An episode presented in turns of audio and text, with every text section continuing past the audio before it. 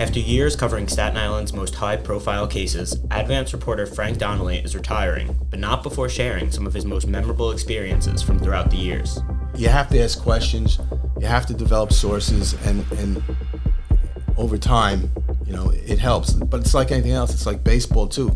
Sometimes you, you learn a new thing, you can be doing this for 20 years, and you, something comes up you never even you didn't know about it, and you learn something new. What I can tell you about Frank is he is as professional a journalist as there is in New York City. When it came to covering courts, Frank was one of the finest reporters in the five boroughs in any publication when it comes to mastering the beat. Uh, he spent every day in the courthouse chronicling the cases. He was always fair, most importantly. Uh, talk about journalistic integrity. Uh, he, he knew everyone in the courthouse. He knew every case. He was really a master at uh, the court system.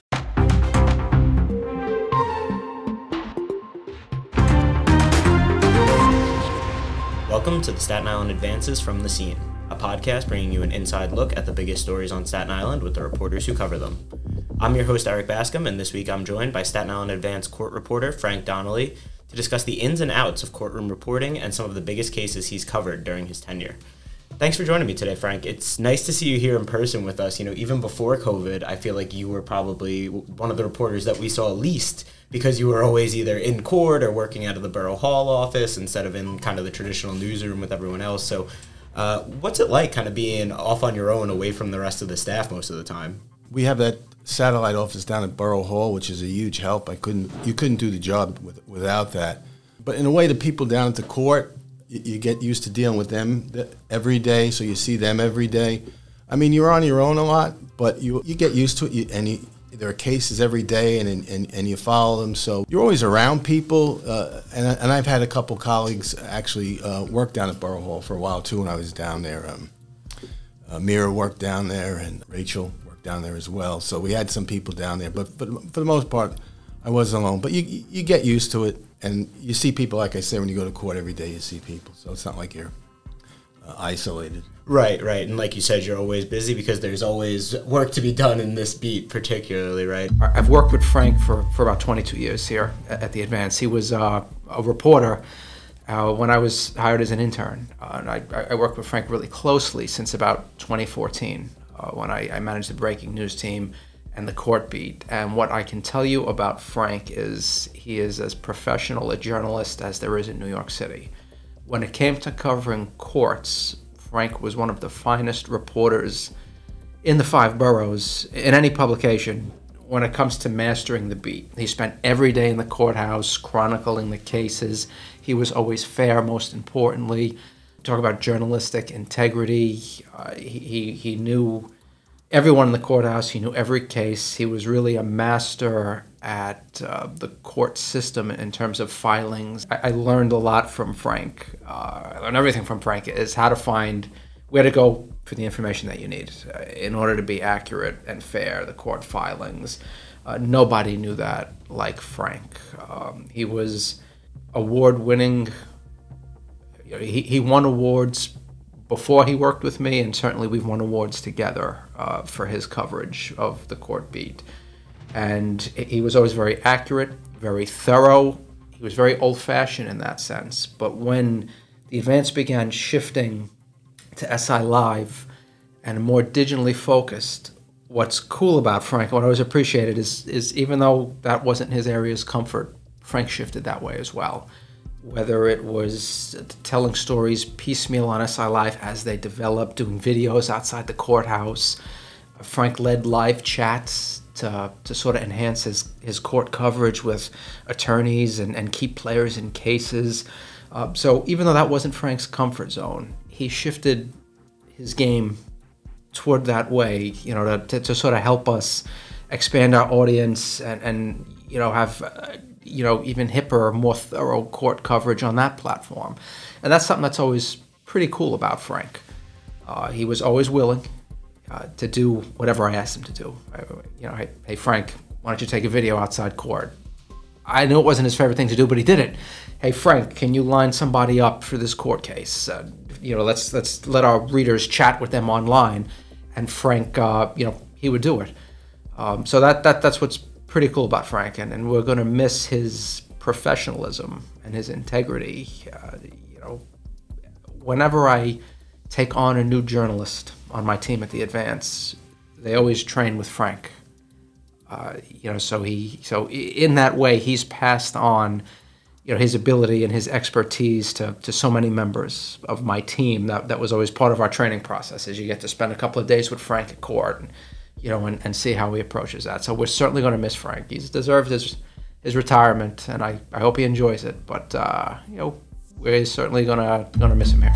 And so, before we dig into your reporting uh, from throughout the years, I wanted to talk a little bit about yourself and how you got here. So I was curious, kind of, are you from Staten Island? Did you always want to be a reporter? Kind of, what led you here to the Advance? I'm from Brooklyn, you know, and I. Uh, what what happened was this is actually a second career for me. I, I, I went into journalism when I was almost 40 years old. I, I went to night school, journalism school, before I I, I, got a job uh, in Pennsylvania in '96 in Pottstown. I was there for 19 months. Then I went to Harrisburg, Pennsylvania, for about 26 months, and then I was hired here, in, uh, and I started here in early 2000. And before that, I had done insurance investigate. I worked for an independent investigator doing insurance investigation, so I kind of had a little bit of knowledge of the court system, uh, and so I became a reporter. And then when I came here, things just kind of happened over time. I, I, was I was initially a general assignment reporter, mm-hmm. and then um, when John O'Brien, who was our court reporter, he uh, got called to serve in Iraq. Uh, you know, he, he's he's a lieutenant colonel in, in, in the reserves. He uh, when I took over his beat for about not quite three years, and then and then I that was off the beat, and then I came back on the beat. Wow, yeah. And so so when you first started covering courts, what were kind of some of the first major cases that you remember, and what was it like covering it as someone who was kind of new to that beat? You kind of had to step in and fill in for somebody else. Right. Um, well, uh, some of the first cases I covered, I, I, wasn't specifically working the court beat at the time, but I was. I, I guess I was helping out. I there was a murder trial. Elena Kalichis, she uh, was uh, was on Todt Hill. Um, she was convicted of killing her husband, who was a Russian who was a Russian oil magnate. And then, of course, in in uh, March of 2003, I, I, I, was at the arraignments for Ronell Wilson, who was um, killed. The two uh, undercover officers, uh, James Nemorin and Rodney Andrews, during a, a, gun buy. When I was actually on the beat, one of the one of the big cases I did was in um, 2004. Was Andre Rand? This was a kidnapping case. He was convicted of kidnapping a young girl, Holly Ann Hughes, whose body was uh, never found. He, he kidnapped her in 1981 and they brought him to trial finally in 2004. Of course, there's no statute of limitations to bring a kidnapping case because they had developed some uh, additional evidence, particularly a witness who was a, a, key key piece in the case. So that was one of the big ones. That was prosecuted by a judge, now Judge Mario Mattei. He was a, a, a prosecutor at that time, and, and, and, Janet Silvers, who's now his law assistant. That was a big one. And then um, Julie Hernkind uh, was convicted of manslaughter in the death of her three-year-old daughter Selena. She um, was not convicted of murder, but convicted of manslaughter. This was a case where she and her husband had held the, the little girl. She was three years old. She had soiled herself. They held her uh, underwater in the bathtub, and she uh, asphyxiated. Wow that's some some heavy topics. And as someone who is kind of new to the to the beat what's it like? Is it overwhelming? You're getting thrown these cases of murder manslaughter kidnapping. What does it feel like to someone who is just kind of adjusting to that? Well I, I had you know i had done some court stuff before that in and out so i, I had a, an idea what was going on. Um, it's you know when you first get in and, and, and we covered things differently back in those days we pretty much covered every criminal trial. So you'd really bounce around from courtroom to courtroom um, it's it, it, can be overwhelming, I suppose. It uh, you know, but it's like anything else. You get used to it. You figure out what which cases you really need to focus on, and which ones that you know you, you don't really have to really go full uh, full on at it. So um, it, it, it's like anything else. It's a process, you get used to it. Mm-hmm. And so, you know, we mentioned this earlier because you aren't really in the office as much. You're either in the courtroom or in the borough hall office. I'm curious, kind of, what does an average workday look like for you? Can you just kind of walk our listeners through a day in the life? Yeah, I mean, I, I go in uh, to, to, Borough Hall and then I'll go over to the courtroom. And, and I, I keep a list of cases. I keep a calendar every day of cases that I'm following. It's basically by priority. You'll go to one, if this is your high priority for today, you'll go to the courtroom, wait for that case to be called If that happens, then you may bounce to another courtroom. go to see what's happening there. So sometimes I'm bouncing around between four and five courtrooms Wow. on a given day. And then, uh, you know, at the end of the day, on, on the state court website, you can track uh, where the cases went if you've missed something.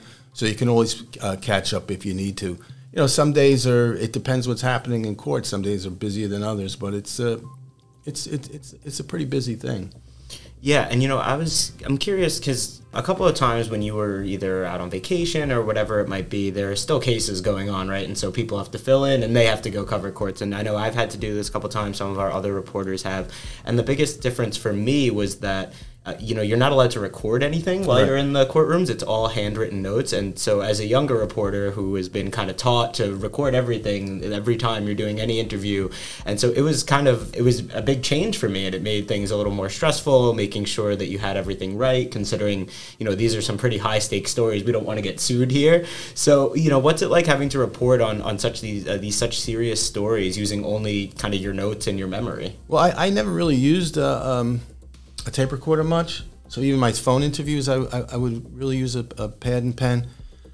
So you, you just you, you try to do the best you can. I mean, it- you know, you, you, you, you listen as well as you can. You, you, write. You try to take as take as good notes uh, as you can. You just do the best you can. You really have to concentrate. You have to pay attention.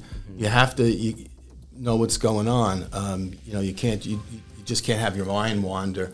You have to be engaged, and I you get used to it after a while. Eh, That's not to say you're not going to miss something.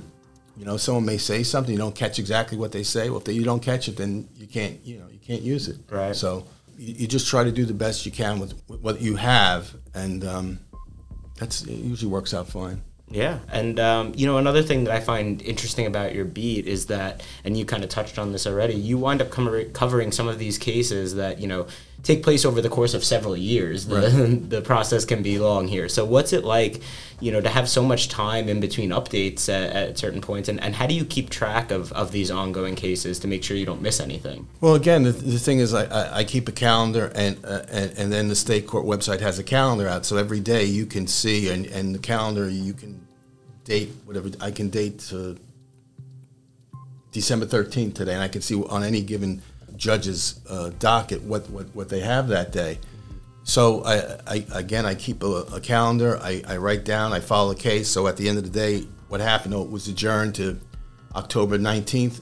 So I put October nineteenth on my calendar. I write the case, and uh, that's the best. That's the way I did it. It's, it, it it's worked well. I mean, there are sometimes we, we won't write about a case for if nothing's happening because sometimes these cases can take a long time with various motions are filed, decisions if they have pretrial hearings. Um, you know, we don't necessarily cover all that. So you just keep an eye on the calendar, and then um, you know you, you'll go into court sometimes uh, at some point, and, and then you can find out what's going on. You can ask maybe one of the, the, the one of the attorneys, uh, where's it stand, where's the case stand right now, just so you can get an idea what's going on. Yeah, and that actually kind of leads perfectly into my next question. So, you know, a big part of any reporter's job is kind of developing relationships with these sources that are relevant to their beat. So, for me, I cover transportation, so that's a lot of safe streets advocates, transportation union leaders, everyday commuters, that kind of stuff. So, uh, what kind of sources have you been developing over the years, and how does that kind of benefit you in your reporting? Well, it's mainly attorneys since it's a it's court and it's a mostly criminal, but I do write uh, some civil cases. So it's a matter of you know uh, talking to the lawyers, um, you know, getting their contact information, developing kind of a, a trust and a bond with them that they know they can speak to you about things that you know if they tell you something off the record, they know you're not going to write it. So that's a big thing. Uh, also, some you know court personnel just being um, friendly with them. Just so sometimes if you have a question, hey, is this case going on today? Is that case going on today? They can tell you, yeah, this this is happening. That's not happening today. So it's just a matter of, and it, obviously, like anything else, it takes time to, to build up those relationships and and to get that uh, you know to, to to to get those contacts. Yeah, and you know, for me, one of kind of the scarier things about covering courts is the fact that I'm not exactly well versed in like the legalese or the judicial process, all that kind of nitty gritty of it. So some of those court documents, I mean, just reading through those, very dense, very tough to read, trying to make heads or tails of. So what was it like early on for you, kind of learning all that stuff? And uh, you know, for me, it, it often feels a bit daunting. Well, like I said, I had previously worked as a, an insurance investigation uh, investigator. I- I'm sorry, and we also did trial prep work. So what we did is a lot of, especially for defense firms. So what we did, I, I over the years I read a lot of court documents in that capacity. So I kind of I had an idea, especially with civil stuff. Although that some of that stuff is incredibly complex, and and with the criminal stuff, even though before I did the court beat, I, I, I did a lot of criminal stuff too, and so you, you after a while you, you get the complaints and you read them and you understand. I, I mean the other thing is just asking questions. A lot of times you go to a lawyer and say, hey, listen, or you go to the DEA's office and say, what is this? And what does it mean? And you know they'll they'll tell you. I mean they'll tell you whether you can put it on the record or off the record. Yeah. Um, but that's the big thing. It's you, you have to ask questions. You have to develop sources, and and over time, you know, it helps. But it's like anything else. It's like baseball too. Sometimes you you learn a new thing. You can be doing this for 20 years, and you, something comes up you never even you didn't know about it, and you learn something new. But again, it's the whole thing is asking questions. Going online, there's there's resources online you can look up. So it's it's doing all those things that um, that really help.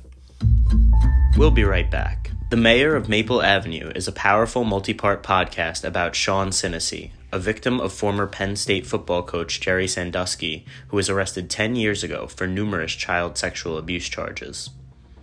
The podcast series is written and hosted by Pulitzer Prize winning reporter Sara Ganim, who takes listeners into the world of addiction rehabilitation, where society can be quick to celebrate the consequences for abusers while not addressing the needs of their victims. Subscribe now to the Mayor of Maple Avenue wherever you get your podcasts.